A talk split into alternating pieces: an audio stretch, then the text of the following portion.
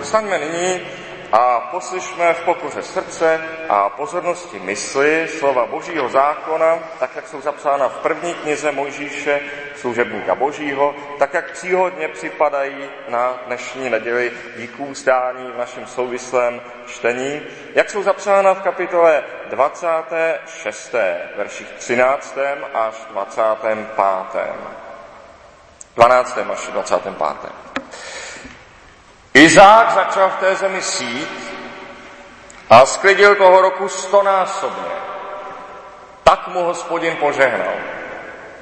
Tak se ten muž zmohl a vzmáhal se stále víc, až se stal velice zámožný. Měl stáda bravu a stáda skotu i četnou čelátku, Pelištejci mu proto záviděli.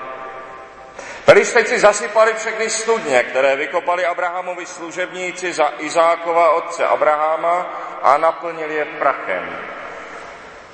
Melek řekl Izákovi, odejdi od nás, neboť si mnohem mocnější než my. Izák tedy odtud odešel, utábořil se v Gerarském úvalu a usadil se tam.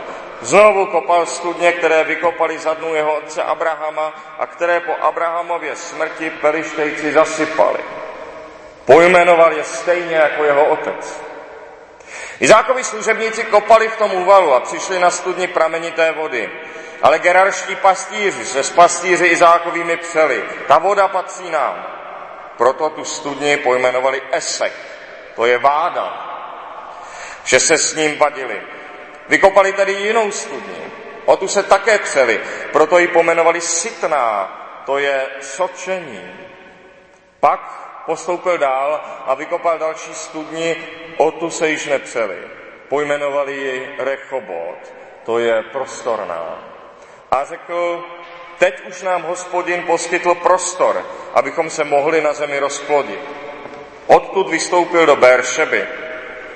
Tu noc se mu ukázal hospodin a pravil, já jsem Bůh tvého otce Abrahama, neboj se, jsem s tebou, požehnám ti a rozmnožím tvé potomstvo kvůli Abrahamovi, svému služebníku. Izák tam vybudoval oltář a vzýval hospodinovo jméno. Postavil tam také svůj stan a jeho služebníci tam vyhloubili studni. Tu k němu přišel z Geraru Abímelek se svým přítelem Achuzatem a Píkol, velitel jeho vojska. Izák se jich otázal, proč jste ke mně přišli? Vždyť jste mě nenáviděli. A vypověděli jste mě. Odvětili, shledali jsme, že je s tebou hospodin.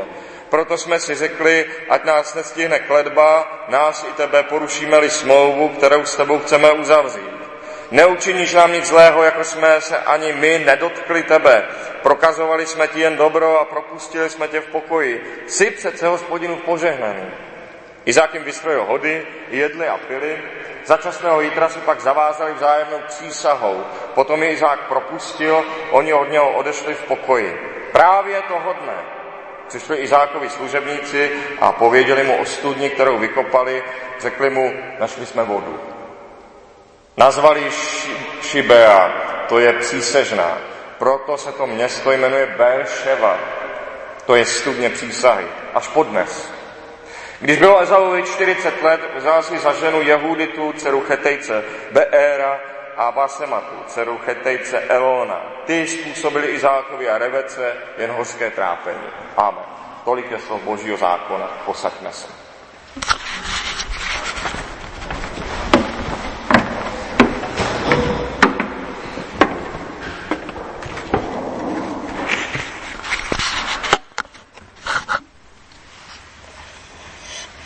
Izák sklidil stonásobně.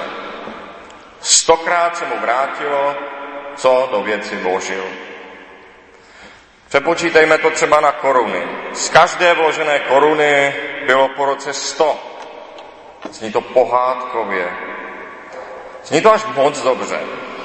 Jako když podvodník slibuje jistota stonásobku tomu, kdo mu svěří peníze. Nebo podobně sám uvažuje člověk nestálý a lenivý, říká si, mám geniální nápad, stokrát se mi vrátí, co jsem vložil a už nebudu muset nic dělat, jenom budu sedět na těch penězích. Izák však neměl jistotu stonásobku. Izák neměl jistotu stonásobku. Když Izák začal v té zemi sít, bylo možné, že také nesklidí vůbec nic, nebo že se mu nevrátí ani to, co do věci vložil. Musel doufat v boží požehnání na jednu stranu. Musel také počítat, pevně počítat s tím, že možná nezíská zpět ani to, co zasel. Obojí musel být přítomno. Krom toho, zatím jsme o pravodcích četli, že byli pastýři. Vždy jsme o nich jenom slyšeli, že jsou pastýři, že mají stáda. Takže Izák možná zkouší sít poprvé v životě. Dosud to možná nikdy nedělal. Ale kdyby se nepustil do sedby, kdyby nezačal sít, nikdy by nemohl získat stonásobek. Nebylo by možné, aby získal stonásobek vloženého. Jedna ovce, sto mláďat za rok prostě nevrhne. To se prostě nestane. Rozhodně pak nebylo možné získat násobek vynaležené snahy lovem nebo sběrem, protože při lovu a sběru se nic nového nezískává, ale jak si se jenom ukrajuje z koláče společného všem, kdo se na lov a sběr vydávají. Izák získal stonásobek, protože se pustil do díla, kterým se tvoří něco, co na světě ještě není, co na světě ještě nebylo. Chleba na světě se sám nikdy neobjeví, chleba neroste na stromě. Izák se pustil do díla, kterým na světě přibylo nových dobrých věcí. V tom roce přibylo zrní a samozřejmě čeho je větší množství, to je pak levnější. Takže Izákova úroda přinesla levnější mouku pro všechny. Ta Izákova sklizeň znamenala levnější mouku pro všechny, kdo v tom kraji žili. I později vidíme Izáka obnovovat a kopat studny na místech, kde by jinak voda nikdy nebyla. Kde by se jinak nikdo neuživil. A najednou to jde. Kope studny, které neslouží jenom jemu, snad i zadarmo, snad za nějakou protislužbu, by z nich mohli čerpat i jiní. Proč ne? Proč to nevyužít? Alespoň někdo, a možná i všichni, mohou pít tam, kde předtím bez vody vůbec nešlo žít, kde nemohl být žádný člověk. Z toho plyne, že požehnání může očekávat především takové dílo, které přináší na svět něco, co by jinak na světě samo nebylo, které rozmnožuje zboží, bohatství světa. A také ovšem, co na svět, o, které přináší něco, o co na světě někdo stojí. Něco, o, co by lidé chtěli mít. To taková věc, která na světě není a ještě navíc by všichni na světě chtěli, takovou věc bývá složitější udělat. Chce to více práce přece jenom. Chce to větší fortel. A protože se jenom nebere něco starého, ne, neopakuje se jenom něco starého, ale zkouší se něco nového, tak může přijít i nezdar. To je reálné, to je součást věci. Nezdar může přijít. A u každého díla u něj lze doufat v hojné požehnání. Je stejně tak v pokoře třeba pevně počítat i s možností nezdaru. Jinak netřeba se do toho vůbec pouštět. Protože není zcela v naší ruce takové dílo, to větší dílo, to dílo, co přinese něco nového, něco dobrého, takové není nikdy zcela v naší ruce, ale Bůh tomu musí dopomoci, aby se to zdařilo. Bůh tomu musí dopomoci a, a Bůh nic nemusí. Bůh se rozhoduje a rozhoduje se po svém. Nic z toho, co jsme zmínili, nechápou ti, kteří Izákovi závidí. Tam, kde dříve nic nerostlo, sklízí se nyní obilí. Kde voda nebyla, je nyní studna. Stejně tehdy jako dnes závistiví hlupáci nevidí, že se zboží, které, které na světě dříve nebylo a nyní je, z takového zboží mají prospěch všichni. Možná takové zboží není zadarmo, ale alespoň si ho lze koupit. Alespoň je možné ho koupit.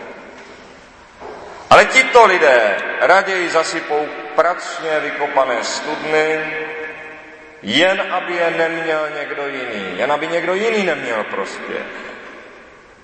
Jako to ukazuje to české řečení, víc než vlastní kozu si přeju, abych cípla koza sousedovi.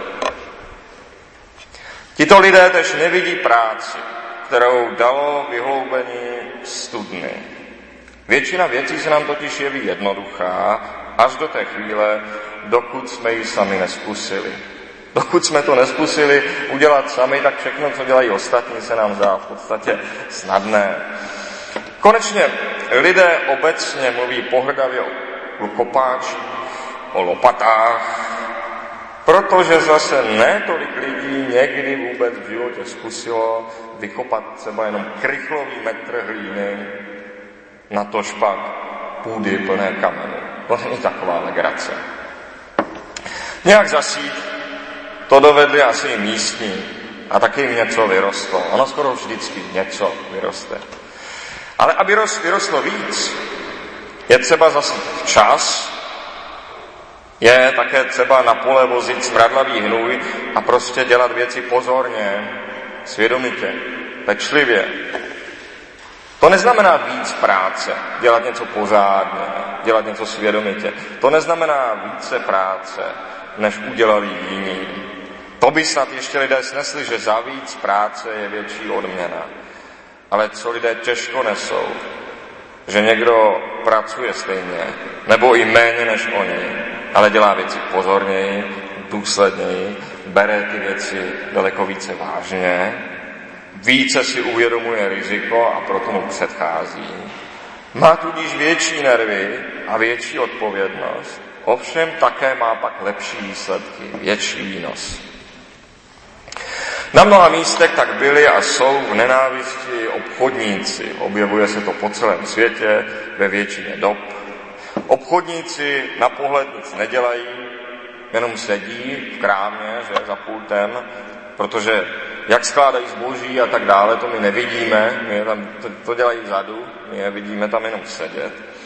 Navíc lidé si všimnou, že obchodník koupil vejce v akci za dvě koruny, ale sám hajzl prodává za pět. Nehledě na to, že tohle je prostě podstata obchodu. Tomuhle se říká obchod za míň koupit, za víc prodat, rozdíl si nechat nebo spíše ho dál investovat.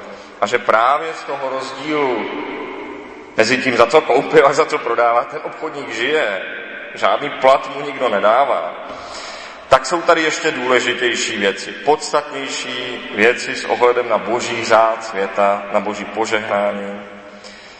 Obchodník věděl, kdy koupit ve velkém levně, to znamená, že zboží někde nezůstane ležet, že se neskazí na místě, že nepřijde vniveč, ale on si ho všechno vezme a odveze ho do svého skladu. A obchodník má otevřeno zrovna u nás v ulici, a to dokonce až do 8 hodin večer. Takže my nemusíme pro vejce někde polní cestou až za sedlákem v pět ráno, kdy on zrovna má čas nám je prodat. Obchodník ví, kdy koupit, kde prodat a co neprodá, to se ve skladu schází jenom jemu. Co neprodá, z toho bude mít škodu jenom on. Ani sedlákovi se to neskazí ve stodole, ani nám ve špajzu, jenom jen. Jen on bude tratit. On nese to riziko. Tak také obchodník přináší něco tam, kde to, co předtím nebylo k mání, najednou tam je a je možné si to pořídit také obchodník slouží svou prací Bohu a prospěchu všech lidí a přesto je velmi často nenáviděn. Přesto je velmi často nenáviděn. A konec konců právě v našem čase, v našem čase Konec léta budovaného živobytí mnoha malých obchodníků nebudí, jak se zdá, soucit téměř u nikoho. Zkázy těchto lidí téměř nikomu není líto, protože nikdy nebyli oblíbení. Všichni to, mnozí jim to přáli už dávno. Poslední věc, kterou závistivec ve své omezené zlobě, zlobě nevidí, je, že i když vám přibývá bohatství, neznamená to, že vám ustanou starosti, že přestanou starosti, které přicházejí na všechny lidi. Ani boháčovi se nevyhnou rodinné potíže. Konečně s přibývajícím majetkem ubývá jistoty, že ke svatbě došlo z lásky, peníze ve vztazích s dětmi příliš nepomohou, jak si kolik dáte dětem peněz, jak drahé jim dáte dárky, to nějak nepomůže, neuškodí. A ještě musíme dodat boháče, to také bolí, když je nemocný a tak, a tak dále. Izákovi se konečně v průběhu všeho toho podnikání do krve rozhádali synové Jákob a Ezau o dědictví. Dva jeho jediní synové se začali mezi sebou trpce nenávidět. Jedna věc, asi to začalo už někdy tady, no, nebo už to začalo tady. K stáru byl Izák slepý. A kdo ví, zda nezačínal slepnout už teď, to asi neoslepl ze dne na den, ale možná začal hůře vidět už ve chvíli, kdy se mu takhle dobře dařilo. A ta krásná manželka Rebeka byla slepého muže, slepého manžela k stáru ochotná komplotu s jeho vlastním synem podvést jak si k takovému způsobu jednání také nedojde člověk asi ze dne na den, na den. Také na toto se nejspíše zakládalo už dříve, už v tuto chvíli, kdy Izák takto bohatl a prospíval. A tak s majetkem přichází nové, netušené starosti. Máte, majetek máte obvykle ve strojích, ne ve zlatákách, ale ve strojích, v nějakých domech, pracovnících, zaměstnancích. O to všechno je třeba se starat denně. Ono totiž nelze na majetku sedět, takhle se to nedělá. Nelze sedět na pytli peněz. Nebo tedy lze sedět doma na pytli peněz. Jde to, ale to vás obvykle dříve nebo později někdo přijde zamordovat, podle policejních statistik obvykle váš vlastní příbuzný. To je nejčastější. Proto je velmi hluboké to přikázání Nebudeš dychtit po domě svého bližního, nebudeš dychtit po ženě svého bližního, ani po jeho otroku, ani po jeho otrokyni, ani po jeho bíku, ani po jeho oslu, vůbec po ničem, co patří tvému bližnímu. My totiž, když se podíváme na lidi kolem nás, vidíme ten dům, vidíme tu ženu, vidíme to auto, vidíme tu firmu, ale Podstatné z života člověka, z toho člověka nevidíme mnoho, jaký je ve skutečnosti jeho život, co se odehrává v něm, co se odehrává u něj v domácnosti, to nevidíme. O to méně vidíme, kolik úsilí to, co má, stojí, jak si udržet chodu. Majetek každého člověka souvisí s tím člověkem samotným, s jeho jednáním, s jeho charakterem. Kdyby se tedy lidé drželi tohoto desátého přikázání, které jako všechna přikázání vede k životu. Kdyby se toho přikázání drželi, mohli by si ušetřit dost vlastních trpkých starostí. A lidem to nakonec někdy i dojde. Jako když se za Izákem přijdou téměř s prosíkem, ten Abímelek se svým přítelem Achuzatem a Píkol, veliteli vojska, Izák se jich pochopitelně otázal, proč jste ke mně přišli, vždyť jste mě nenáviděli a vypověděli jste mě. Odvětili jsme, dali jsme, že s tebou je hospodin. Takhle prosté to je.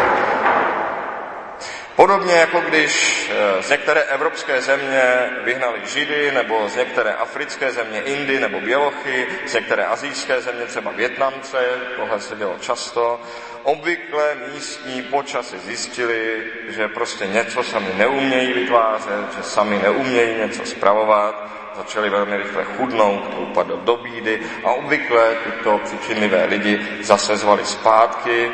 Vyhnaným se pochopitelně už moc zpátky nechtělo po tom, co zažili.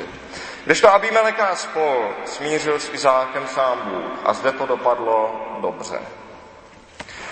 Stojí tedy při tom všem hospodinovo požehnání vůbec za to, spojí hospod, stojí hospodinovo požehnání vůbec za to, při tom všem, co také přináší. Vždyť Izák v tom celém čtení po léta neměl klidu. Nevidíme chvíli, kdyby neměl nějaké problémy. Nevidíme chvíli, kdyby měl Izák klid. Je třeba vědět, hospodinovo požehnání nepřináší konec věcí k řešení. Hospodinovo požehnání nepřináší konec problémů. Hospodinovo požehnání přináší nový druh problémů. Požehnání přináší nové věci k řešení, věci, které člověk dosud neznal, které si dosud neuměl představit, protože nebyl v tom postaven. To však neznamená, že by si člověk neměl přát boží požehnání. Opak je pravdou.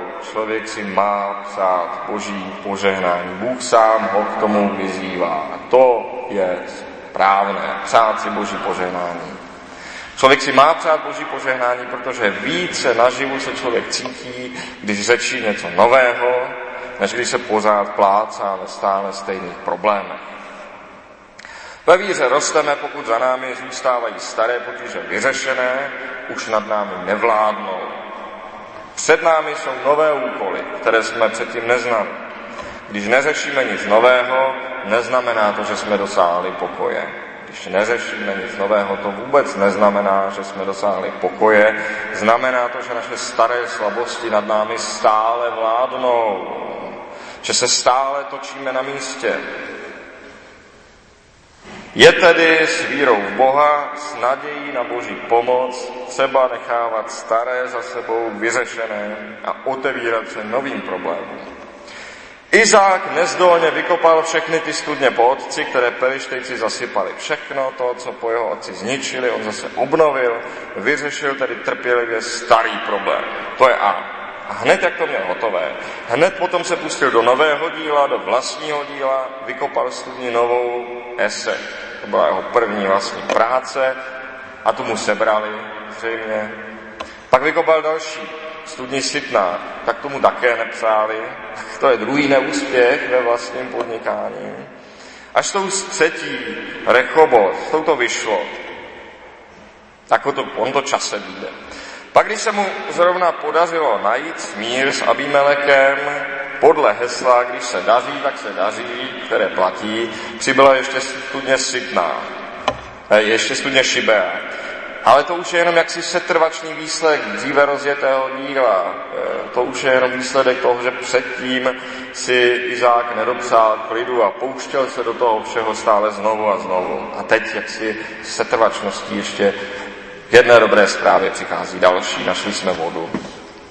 A tak vidíme, že největším bohatstvím je vždycky nakonec charakter. Největším bohatstvím člověka i největším jaksi materiálním bohatstvím člověka je vždycky charakter. Potažmo víra, ve které se člověk pouští do najistého v naději na boží požehnání. A zároveň s pokorou, že úspěch nemá zaručen, že to nemá jisté, že Bůh není povinen mu dát požehnání. A naděje, ve které člověk zkouší znovu, co je sice pracné a náročné, ale co potom přináší stonásobný uči, užitek.